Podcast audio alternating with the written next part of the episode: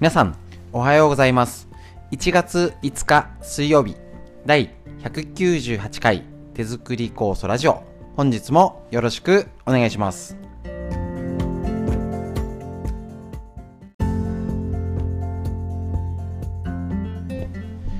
こちら、手作り酵素ラジオ。本日より通常モードの放送に元に戻りまして、えっ、ー、と、ラインナップとしたらフリーでお話しするこちらのコーナーに加えまして、脳を元気にするお話、大人も子供も必要な脳について今知りたいこと、また東洋医学の知恵、こちらを、えー、日1つワンテーマでお伝えしていきたいと思います。こちらの手作り酵素ラジオは埼玉県本庄市にあります芦沢治療院よりお届けしております。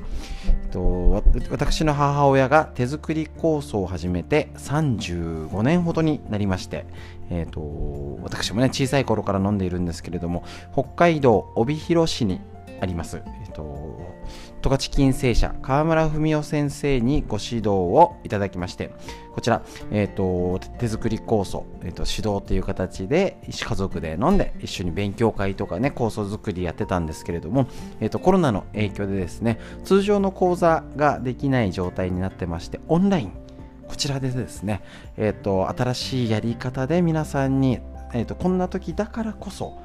集まれ普通に集まれなくてもえーと、手作り酵素が元気に働ける情報ですね。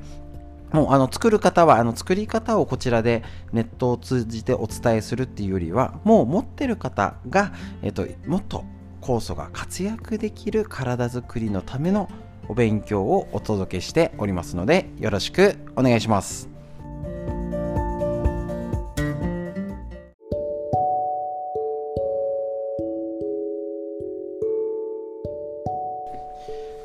はい、それではまずフリーでお話しするこちらのコーナーよりお届けしております。えっ、ー、と、ちょっとね、10分近くお話、年末年始特別版でお話ししておりまして、今日から通常モードのお届けになります。ということでね、5分ほどで、えーと、フリーのお時間になりますけれども、えっ、ー、と、一応ね、オミクロン株が増えてるということであるんですけれどもね、なかなかよくわからないというかね、あのー、ね何度何度も言ってますけれども悪い設定でこれからドーンと増える可能性もあるんですけど今まで通りにはしなくてもいい部分。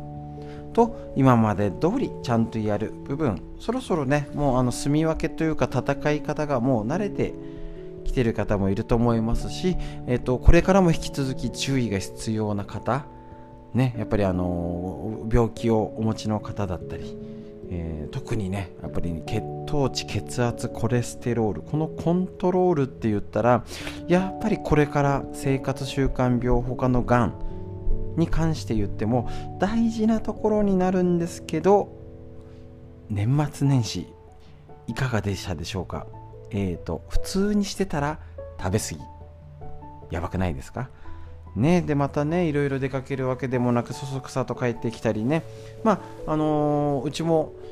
えっ、ー、と初詣は行ってきても結構ね食事そこでね子供連れてくんで出店みたいな出るのがねすごい楽しみでは行くんですけどもうちょっと買ってさっさと帰ってくるというねことになりますしね。あのー、普通に運動不足状態。ね、一億総引きこもり、まあ、であの出かけ出して少しずつって言ったってあの2年前コロナ前には戻ってないはずなんです。戻ってないのにお正月の食べる量がいっぱい食べてませんか？やばいですね。多分ね特に今年はまたやばいと思いません？どうでしょうか？あのー、胸にじゃなくてお腹に手を当てて思い出してみてください。えっ、ー、と、年末年始、いつもより動かない1年を過ごして経て、この年末年始、やばいですよね。ちょっとね、食べ過ぎって言ったら本当にね、普通年末年始でいつもね、だって言っちゃえばいつもね気をつけててあのごちそう的に食べてちゃんと戻せばいいんですよねそこですからねそうなんです年末年始だけ食べ過ぎてるんだったらいいんです。戻せば。また動けばいいんです。もともと食べ過ぎてる方大丈夫でしょうか。さらにやばいし全然動かねあのお仕事でも本当にあの対面で人と会ってた方も全然動逆にパソコン仕事が増えちゃって特に動かなくなっちゃったりしてる方結構聞いております。ねさらにどんどん出なくなっちゃって出ないんが板についてきてねあのよく言っております大丈夫でしょうか？こたつの手の届く範囲にスマホと充電器とティッシュとゴミ箱とリモコンとテレビのリモコンやばいですよ。ね、あの遠くに置きましょう。いや、置かないな。ね、だから、その分、あのー、ね、三が日終わりまして、もうね、今日から5日になっておりますので、えっ、ー、と、通常モードというか、食べ過ぎモードをオフにして、ね、あのー、いいんですよ。あの、食べるときは食べる、閉めるときは閉める。メリハリが大事ですので、ぜひね、あのー、気をつけていきましょう。手作り酵素も同じです。あのー、同じだけ、いつもきっちり同じ時間に何 cc きっちり飲んでるって方よりも、傾向ですけどね、なんか今日調子悪いからたくさん飲んどこう。今日はこれぐらいでいいやっていう、ちょっといい加減な方の方が、効果が出やすいというか、体の変化が分かりやすい。っていうことですね。自分がやってることの要は体に合わせて行動できるって多分何でもあの口で言うのは簡単なんですけど意外と難しいんですよね。だから食べ過ぎちゃったから動こうってちゃんとなるかですよね。食べ過ぎたで終わっちゃったんですねみんなね。あ食べちゃった。じゃなくて食べ過ぎたからこうしよう。ここ気を絞ってるから緩めよう。ね、そうやっぱねその辺のメリハリって何でも大事ですよね。だからあのー、年末年始食べ過ぎちゃったから、えーと、気を引き締めて、えーと、風がないあったかい日はウォーキングしようみたいなね。結構風も冷た。あ昨日ですね。あこちらですね。風花っていうのが飛んでご存知でしょうか？あのこれ、ね、群馬の山に近いのであの山の雪が飛んでくるんですよね。そうなんです。こっちでは雪降ってないんですけどあの風に乗って雪が花のようにふわふわ飛んでくるので多分風花って呼んでるんですけど、ね、風冷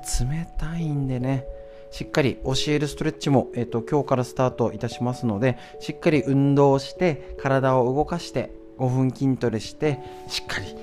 えーと、と年末年始いっぱい食べた分を挽回して手作り酵素も調子悪い時はたくさん飲んで元気な時は普通に飲んでメリハリをつけてしっかり今年も1年頑張っていきましょう。フリーのお話以上です。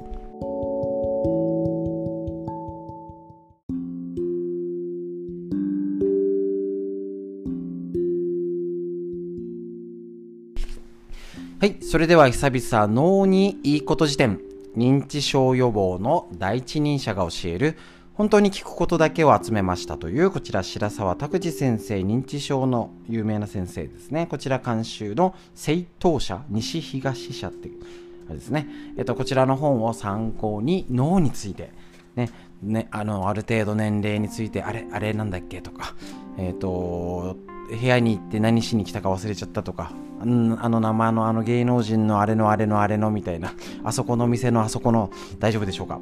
ね、その認知症対策と、えっ、ー、と、若者もね、働き盛りもパソコン、ストレス、いろんなことがありますからし、あの、お孫ちゃん世代はスマホにゲームに、もうとにかく目が疲れる、脳が疲れるってことで、みんな、どの世代も脳にいいこと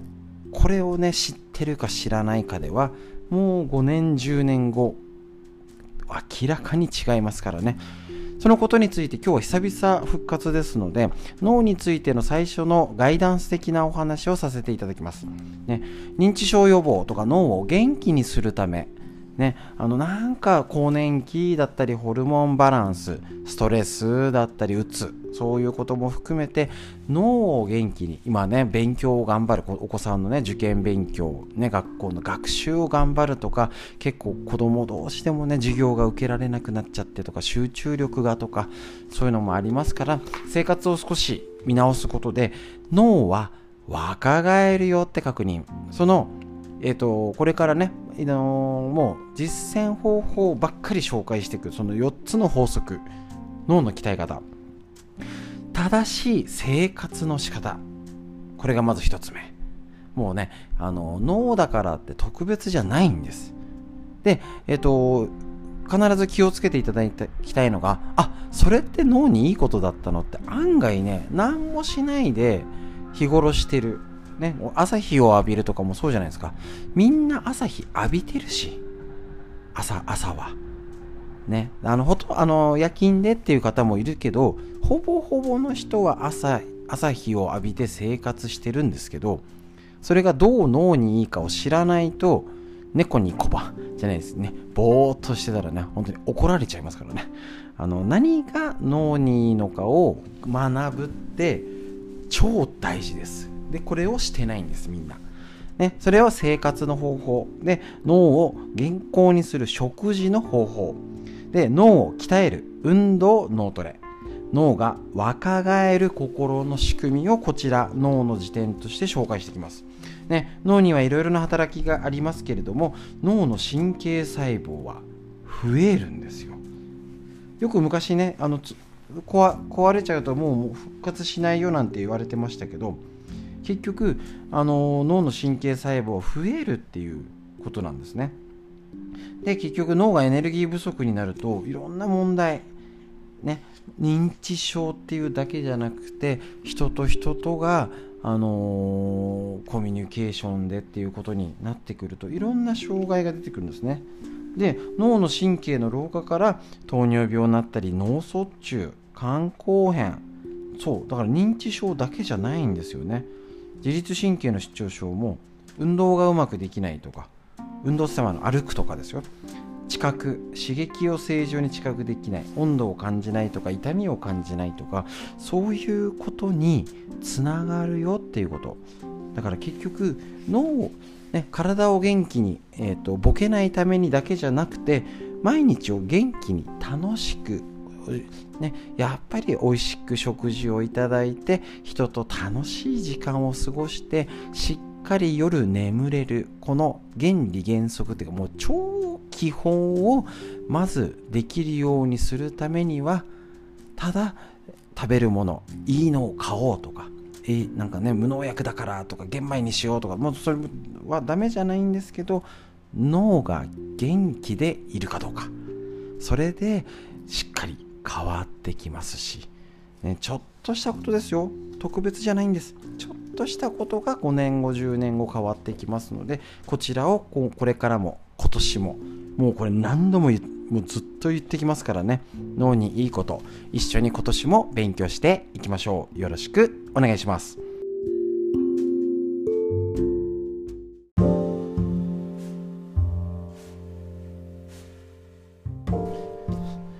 はい、続いてこちら、緑薬品漢方堂の毎日漢方、体と心をいたわる365のコツ、桜井大輔先生の夏目社ということで、去年からこちらもね、毎日漢方ということで紹介してきましたけれども、これね、最初のページに戻りました。1月1日から12月31日まで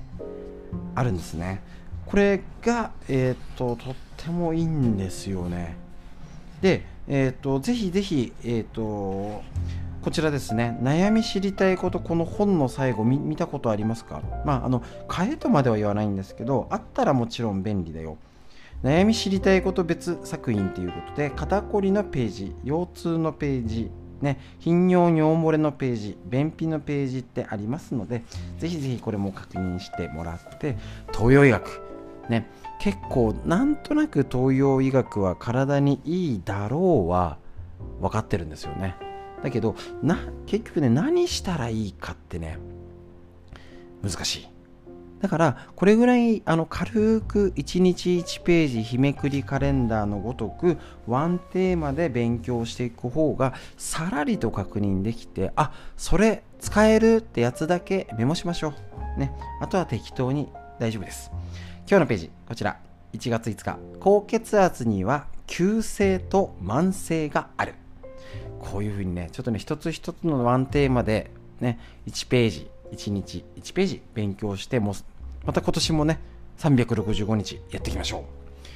中医学でいうところの高血圧は、急性と慢性の2つに大別できます。急性の高血圧はストレスや不安などによって一時的に上がるものです。これらの要因によって体の中に熱が生じその結果血流が異常に速くなってしまい血圧の上昇や出血などを起こします。主な症状はめまいや頭痛耳鳴り顔面の紅潮顔が赤くなるですね。イライラ口の渇き便秘などです。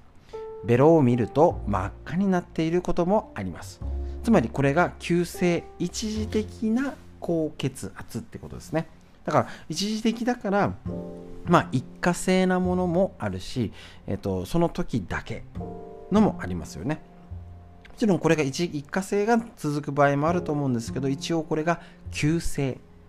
ていう高血圧の注意学腹見た状態です。これに対して慢性の高血圧確認しましょう。変色や血流障害で生じるお血。ドロドロの要はあのドロドロの血っていうんですかね。によって起こるもの。もう一度言いますよ。慢性の高血圧は変色や血流障害で起きるお血ってことです。血管内に溜まった汚れやドロドロの影響で血血を流すために余分な圧力がかかってる状態。要はちょっと今日食べたじゃなくていつもの食べ方血流冷えってことですよね。おまえっ、ー、と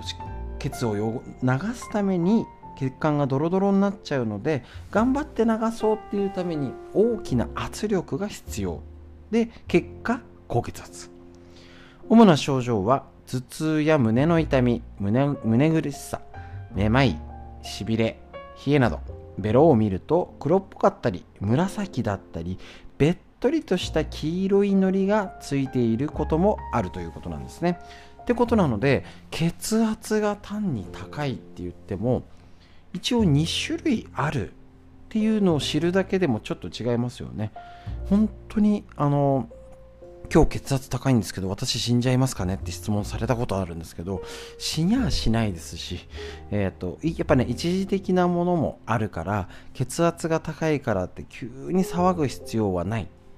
のとやっぱり慢性的にっていうのは気をつけなきゃだよね。それを分けるっていう知識をまず私はどんな血圧ねただ高いよじゃなくてどっちかなっていう風なこういう体の昔で言ったら精密検査ができない血液検査ができないけど体が出してるサイン。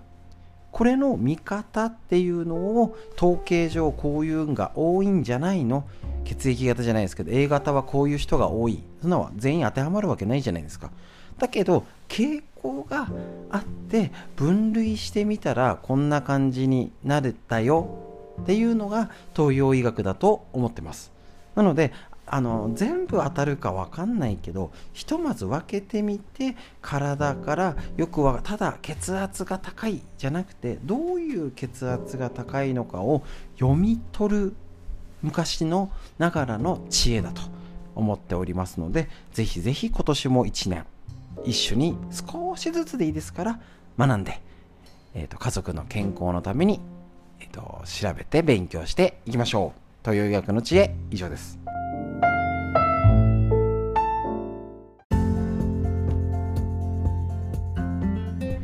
はい、ということでこれが通常運転モードで、まあ、約、えーと、3項目15分ほどで前後も入れたら約20分ぐらい足湯をしている間ぐらいの時間って言ったらいいんでしょうね。これぐらいの時間だと、まあ、通勤通学とか軽くちょっとした合間に聞けるかなと。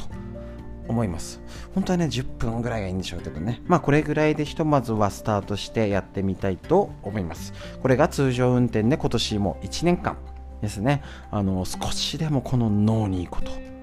と,、えーと、東洋医学の知恵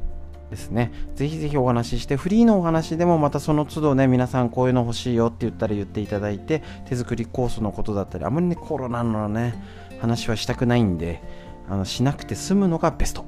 ということでこれからも耳から勉強できることをお伝えしていきますのでよろしくお願いします。ということで今日もはいお天道様に向かって息吸って吐いて